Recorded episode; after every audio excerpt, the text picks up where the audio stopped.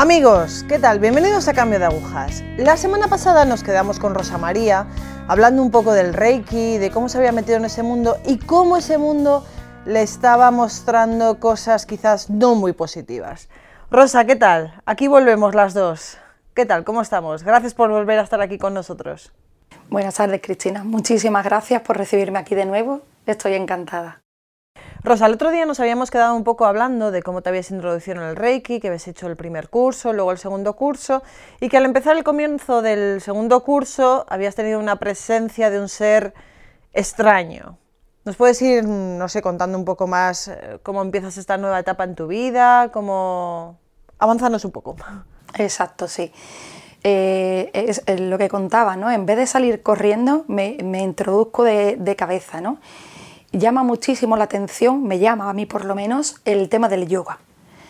Entonces, pues hago un curso, así como, bueno, como alumna al principio, y me llama muchísimo la atención el hacer las posturas, las asanas. ¿Por qué me lleva esto? Porque entre una de las cosas, yo trabajaba en la piscina municipal, en aquel entonces en el puerto Santa María.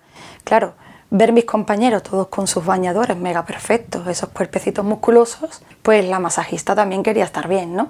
¿A quién no le gusta gustar? ¿A quién no le gusta estar bien?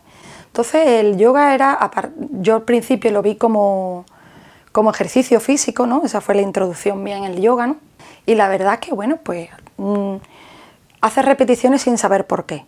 O sea, las clases empieza haciendo el saludo del namaste. Si el maestro lo hace, tú lo haces inconscientemente sin saber a qué, a qué estás haciendo o a quién estás llamando realmente, ¿no?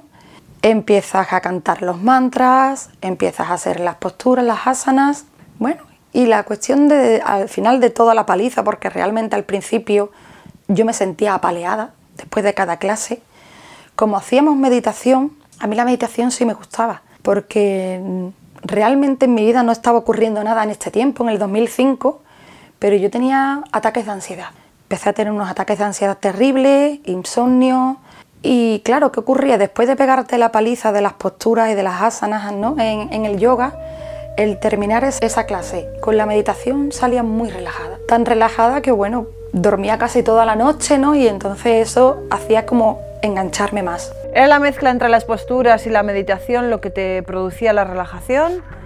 ¿O tú piensas que era otra cosa? Eh, ¿La gente al final eso lo hacía o lo, hacías tú también por relajarte, por entrar en un estado de relajación plena? No, Cristina, te explico un poco. A ver, ¿no? Eh, en yoga va todo unido. No puedes separar meditación, ni puedes separar los mantras, ni puedes. porque es que como un conjunto, todo va fusionado. En el yoga hay varias clases de yoga, ¿no? Está el Hatha Yoga, el Ivamurti, el yoga tibetano del corazón, bueno, pues muchísimos más, ¿no? Yo empecé en el Hatha Yoga, que es el básico, que entra bajo esa filosofía, entre comillas, de, esa forma sutil, ¿no? Que es para el ejercicio físico. Y claro, es verdad que, a través de ese ejercicio vas cogiendo musculatura, vas cogiendo y eso te gusta, ¿no? Pero todo ayuda y todo va unido. O sea, entonces haces ejercicio físico junto con la meditación, todo mezclado, porque es que además no se puede separar, todo va unido, una cosa sin otra, ¿no? Yoga son ocho escalones, ocho ramas, donde empieza desde, como he dicho antes, desde las posturas, las asanas, hasta los mudras, que son las posturas con las manos, ¿no? Que al fin y al cabo, todo, absolutamente todo, es adoración a deidades, adoración al demonio. Como sabes, eh, en la India hay muchísimos budas, muchísimos dioses, ¿no? Cada postura que se hace en el yoga, toda es adoración. O sea, desde la flor de loto, la famosa postura de, la flor de loto, es una adoración a Shiva, a la diosa Shiva. Y cuando haces esa adoración, inconscientemente estamos despertando la kundalini. La kundalini se dice que es la serpiente en la mujer y en el hombre es el dragón, en el cual está en la base de los chakras, ¿no? Se dice que está en la zona del sacro, ¿no? ¿Y qué es la finalidad de esto? Lo que pasa es que eso no te lo dicen al principio nunca. La finalidad es despertar esa kundalini, despertar esa serpiente. ¿Y para qué despertar esa serpiente? ¿Cuál es la finalidad de despertar a la serpiente en cuestión? Muy buena esa pregunta, Cristina, muy buena. Eh, la finalidad de, despertar esa, esa serpiente es hacer una llamada directamente al diablo. Pero claro, no te lo explican así. sino te dicen que es para despertar la energía que hay en ti para que suba a través de los chakras y fusionarla con tu yo superior. Pero ahí, amiga, ¿quién es ese yo superior? Estamos en lo mismo. Al fin y al cabo, es despertar ciertas energías para que te vuelvan realmente loca perdida. Loca perdida porque además sé y conozco mucha gente que han tenido y tienen serios problemas mentales a causa de despertar esas energías. Vale, tú entras en el yoga, entiendo, buscando tranquilidad, buscando paz, buscando calma. ¿Lo consigues? Bueno, pues eso es como cuando, te voy a poner un ejemplo así, ¿no? Consigo eso a medias. Es como cuando tienes ganas de comer chocolate, te comes una oncita. Oye, qué rico está al principio, pero esa oncita te pide más. Pero después se ha ido esa sensación y te vuelves a quedar como con el estómago vacío, ¿no? Pues en el yoga, en el reiki, en todo este tipo de terapias pasa eso. Haces un curso, por ejemplo, yo empecé con el reiki, luego en geología, luego empecé con el yoga y cuando estoy con el yoga mm, voy subiendo de escalones porque yo cada vez quería más, ¿no? Llegué al punto de que por último, mi recta final de, de ser profesora de yoga, ¿no? Yo me levantaba a las 6 de la mañana hacía mi hora de meditación más mi hora de yoga físico, yo sola. Luego iba a recibir clases y luego yo impartía mis clases. O sea que mínimo era como tres horas, cuatro diarias de yoga. Sin contar todos los masajes que daba, que también hacía Reiki. Empecé a meterme en el mundo de la magia, supuestamente magia blanca, con la finalidad de ayudar. Me metí en chamanismo también, barbaridades. Todos los cursos de mindfulness, eh, método Silva, meditación trascendental, acupuntura. O sea, todo me iba llevando y es que además eh, hacías un curso, conocía a alguien que te hablaba de otra técnica, otra terapia, que decía tú, uy, si esta no la he hecho, pues esta también la hago. O sea, de, de gastarte una verdadera fortuna, decía, sí, sí, yo gano bastante dinero, porque es verdad, cuando te metes en este tipo de terapias, adquieres Mm, esos dones supuestamente, que no son tan dones, sino que es el demonio trabajando a través de ti para curar a esas personas, para que esas personas se enganchen, para que te atraigan nueva gente, que sí, ganas dinero, pero todo ese dinero yo me lo iba gastando en hacer más cursos y más cursos y más cursos. Pero es que cuanto más lo hacía, aunque cara al público nunca salía eso, porque evidentemente había que guardar las apariencias decir que feliz soy, realmente cada vez tenías más depresión, me autolesionaba, me provocaba el vómito, me pegaba y sentía placer pegándome. Me acribillaba literalmente, Cristina, es terrible como una persona que supuestamente haciendo esto era feliz, en realidad sentía una soledad horrible, un odio hacia mí misma y hacia todas las personas que me querían. Es tremendo, es que mm, es como un callejón sin salida. No ves la salida. No sabes a quién acudir, a quién pedir la ayuda por vergüenza, por miedo que te tachen de loca. ¿Cómo vas a ver tú el demonio? Pues sí, lo ves. Y viene a visitarte y a cobrarte esos impuestos porque antes te ha ayudado, pero ahora viene a cobrarlos. Y con intereses, ¿eh? Y con intereses. Entonces, cada vez peor. Rosa María, ¿cómo se produce el giro en tu vida? ¿Cómo empiezas a, a, cambiar o cómo empieza a cambiar tu vida para estar en el punto en el que estás ahora? Bueno, Cristina, pues mi cambio viene sufrí varios cambios, ¿no? Uno fue que sí es cierto que no lo he contado, que en la nueva era poco a poco te van quitando a Dios de tu vida. Para mí en el 2006 fue la excusa perfecta, digámoslo así, de que mi hermano muere después de un accidente.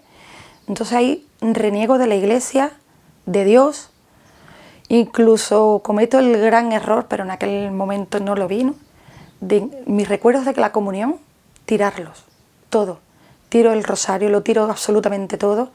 Y eso fue también una de las cosas que más me hizo meterme en todas estas actividades, ¿no? En intentando rellenar, rellenar, rellenar.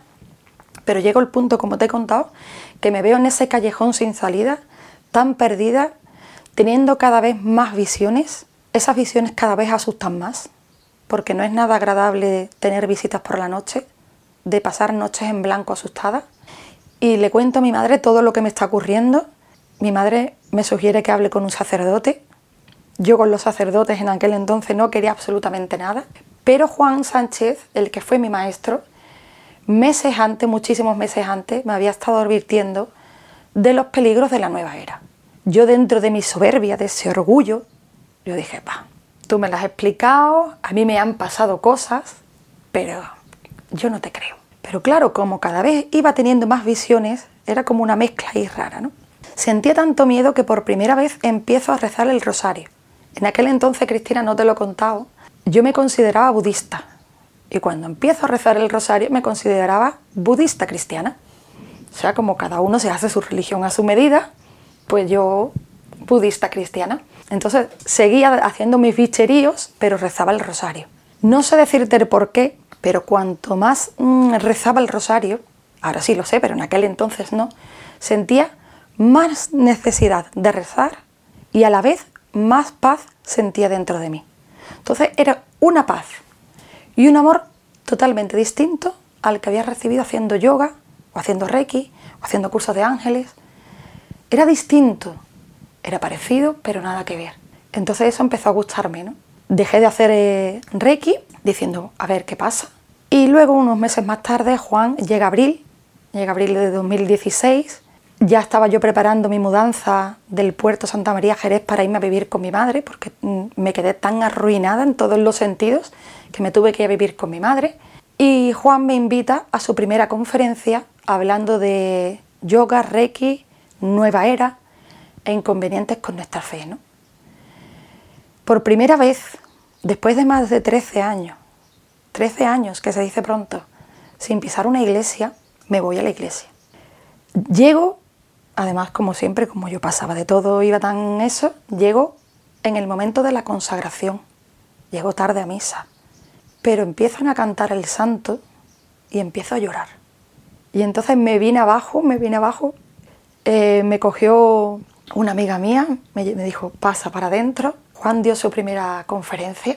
Cuando Juan da su primera conferencia y empieza a explicarlo todos los peligros, todas las cosas, yo no podía parar de llorar porque era una mezcla de miedo, inseguridad, diciendo, ¿ahora qué hago? ¿Ahora qué hago? ¿Dónde voy? ¿A quién le cuento esto? Ese día que Juan da la conferencia, aparte de abrirme los oídos, los ojos, el entendimiento, conocí al sacerdote don Antonio Sabido. Este hombre, sin conocerme de nada, me da un abrazo y me hace la señal de la cruz en la frente. Bueno, yo al principio casi salgo corriendo porque no podía, era algo superior, era que como, como una fuerza extraña, digámoslo así, que, que me decía, aléjate, ¿no? Pero yo estaba tan perdida, me sentía tan sola, tan vacía. Había buscado tanto en tantos sitios, pero nunca buscaban el sitio correcto. Entonces este hombre me dice, tranquila que te voy a ayudar. Vamos a quedar y vamos a hablar. ¿Cómo conoces a este hombre? ¿Por mediación de quién? Eh, ¿Por Juan Sánchez? Eh, ¿Alguien que te lo indica? ¿Cómo conoces a este sacerdote? Pues te cuento, Cristina. Eh, mi amiga Silve fue la que me cogió de la manita. Me presentó primero que nada a, un chico que es hermano de, este sacerdote. Este chico también había estado un poco metido en, la nueva era, como yo, ¿no? Y, y él tiene como una mirada especial. Yo al principio digo, ¿y este quién es? Él, sin conocerme de nada, me da un abrazo ese abrazo lo tengo clarísimo, que fue Dios actuando de él, fue el Espíritu Santo. Al darme este abrazo, yo sentí como si mi pecho mm, se cayera en todos esos muros que yo había formado con ese dolor, con esa rabia, con esa soberbia de yo no necesito a nadie, ¿no? bajo esa frase. Fue como, como temblar dentro de mi cuerpo y yo dije esto y él fue el que me cogió de la mano junto con Silve, los dos me llevaron a este sacerdote, a don Antonio Sabido, y dijeron, Antonio, tenemos que ayudarla. Entonces cuando este hombre me hace la señal de la cruz, como he contado antes, ¿no? me dice que va a ayudarme, yo me quedo y digo, bueno, pero ¿en qué me vas a ayudar? Yo todavía no sabía ni siquiera bien dónde estaba tan metida. Era inconsciente incluso, ¿no? De dónde había estado tan metida. Quedé con él, le conté un poco mi vida, mi historia, ¿no? Aunque realmente lloraba más que, rezaba porque hicimos una oración juntos, ¿no? Una oración de liberación. Él me mandó a hacerla durante nueve días. La verdad es que conforme más rezaba, más paz sentía dentro de mí. sea, no, no, no puedo explicarlo bien con palabras, ¿no? Pero era como un abrazo que me decía, tranquila, tranquila. Y cuanto más rezaba, más paz. ¿Y realmente sales de ese mundo fácilmente o cuesta salir de...? No se sale tan fácil, es un camino y aún queda. ¿vale? A, mí don Antonio me sugiere, después de hacer las oraciones de liberación durante nueve días, me vuelve a ungir con óleo mi cabeza y mis manos, volvemos a repetir las oraciones y me propone ir a un retiro. A un retiro de unas mujeres. Ignorante de mí, eh, yo pensaba que me iba como a un campo, una convivencia, o sea, le la perdía, ¿no? Bueno, pues el mismo día que empieza el retiro, eh, yo tenía que pasar por quirófano. Había tenido problemas de salud a nivel digestivo y tal, y, y me tienen que hacer una colonoscopia con una gastroscopia, quemarme unos quistecillos, bueno, va. Yo sentía tanto miedo, yo me veía tan perdida. El día anterior me había vuelto a vivir a casa de mi madre, después de 13 años. Bueno, pues yo llamo diciendo, mira, no voy a ir al retiro. No, no, no. Y don Antonio me decía, sí vas, tranquila que vas a estar bien cuidada. Y yo decía, bueno, pues no me queda otra, tengo que ir. Llego al retiro. Bueno, ver a tanta mujer junta, tantos besos, tantos abrazos. Yo decía, aquí hay algo falso. ¿Qué me van a pedir a cambio? O sea, Cristina, imagínate, yo venía de un mundo totalmente distinto, donde en mi vida había tenido esa experiencia, y eso de, estas mujeres con tanto cariño cuidándome, yo decía, aquí hay algo raro, y esto no me. No, no entraba en mi cabecita, vamos. Bueno, pues eso pasa un viernes. Yo realmente, como me encuentro mal después de las pruebas, las historias que me habían hecho, ¿no? Tampoco me cuadraban muchas cosas, me fui pronta a la cama Tenía una compañera en la habitación maravillosa, majísima de Cádiz, y ella me dice, te has perdido lo mejor. Y yo decía, quita, quita, que lo mejor, a mí no me cuentes nada. Bueno, no logro dormir, no logro dormir, paso una noche bastante regular entre dolores, molestias, miedo, una mezcla. Llega el día siguiente por la mañana y digo, mira, yo me voy. Yo no sé qué pinto aquí, yo aquí no pinto nada, yo me voy. Pero una de estas mujeres me dice, ¿pero qué te pasa? Y yo, no, no, no, es que voy a hablar con mi médico. Me intenté buscar esa excusa. Resulta que ella conocía a este médico, lo llama por teléfono y me lo pasa. El médico me pregunta, Rosa, ¿qué tal estás? Bueno, pues le cuento y dice, mira, tómate algo, pero como estás con ella, me quedo tranquilo. Claro, ahí se me desmontó el chiringuito, ¿no? Porque le digo, se me ha dicho que si estoy con esta mujer, él se queda tranquilo, pues entonces tengo que confiar. Bueno, esta mujer con la pobre estaría desesperada, no sabía qué hacer conmigo, meter dentro de la capilla, empiezo a rezar una oración con una de estas, de estas mujeres, ¿no? Y yo decía, además que, mm, ¿cómo es la nueva era, Cristina? Que es que yo ahí alucinaba, porque una oración muy, muy, muy parecida a esta que recé, yo la tenía en la nueva era. Y yo la rezaba para supuestamente sanar a mi familia para protegerla, sin ser consciente que realmente la estaba condenando. O sea, yo decía, pero si esto es casi lo mismo que yo he rezado, ¿no? Yo seguía ahí durita, durita. Entonces, claro, me ponen delante del Santísimo, por primera vez en mi vida con 37 años, me quedo mirando la custodia, por primera vez. Yo, con mi chulería, reto al Señor y le digo, tan santísimo que tú eres, demuéstramelo. Si no siento nada, me olvidaré de ti para siempre, pero esta vez de verdad. Como dicen aquí, que es una frase que repiten mucho en este retiro, abre tu corazón. Entonces yo dije, bueno, pues te abro mi corazón. Cristina fue decir, te abro mi corazón y sentir como si fuera una cascada de agua a presión desde mi cabeza hasta aquí, hasta mi corazón. Lo explico de esta forma, pero realmente no se puede explicar. Empiezo a llorar, pero a llorar de dolor, de dolor de verdad. Pero yo dentro de mi chulería digo, bueno, pero esto así lo he sentido yo con, con el Reiki. Me lo tienes que volver a demostrar como si fuera dos bofetadas, una a cada lado de la cara, además yo exigiendo con puntos y comas. Y si de verdad eres tú, demuéstramelo. Pasó un tiempo, no pasó ni dos horas, y el Señor me lo demostró tal y como yo lo había pedido. Entonces ya empiezo a llorar más Pero claro, empiezo a sentir entre una de las cosas vergüenza por todas las cosas que había hecho, que sí que vale, que, que yo, el rey y toda la nueva era te confunden y pensando que estás haciendo un bien a alguien, realmente no, pero tampoco había sido muy buena hija, ni buena hermana, ni buena amiga. Me había ido mirando y centrando en mí, en mí, en mí. Entonces yo decía, no me va a perdonar. Todo esto, yo mirando al Señor, con la boca callada, sino solo con el pensamiento, ¿no? Pero en ese momento que yo le dije, pero no me va a perdonar y agaché la cabeza, se me acerca una compañera, se me acerca una de estas señoras servidoras, que se llaman servidoras, ¿no? Y me dice, tranquila, que él lo perdona todo. Yo me quedo así mirándola y digo, pero ¿y esta? ¿Me está escuchando qué? Pero si yo no, si yo no he hablado, no he abierto realmente la boca, ¿no? Y entonces en ese momento le dije, Señor, para ti para siempre, para servirte, para amarte, no me dejes por favor que vuelva a caer en este hoyo que estoy metida, porque clarísimo que él me cogió de la mano y, me sacó. ¿no? ¿Tu vida ahora cómo es? No te voy a mentir, Cristina, los problemas siempre van y siempre vienen, pero sí he aprendido una cosa.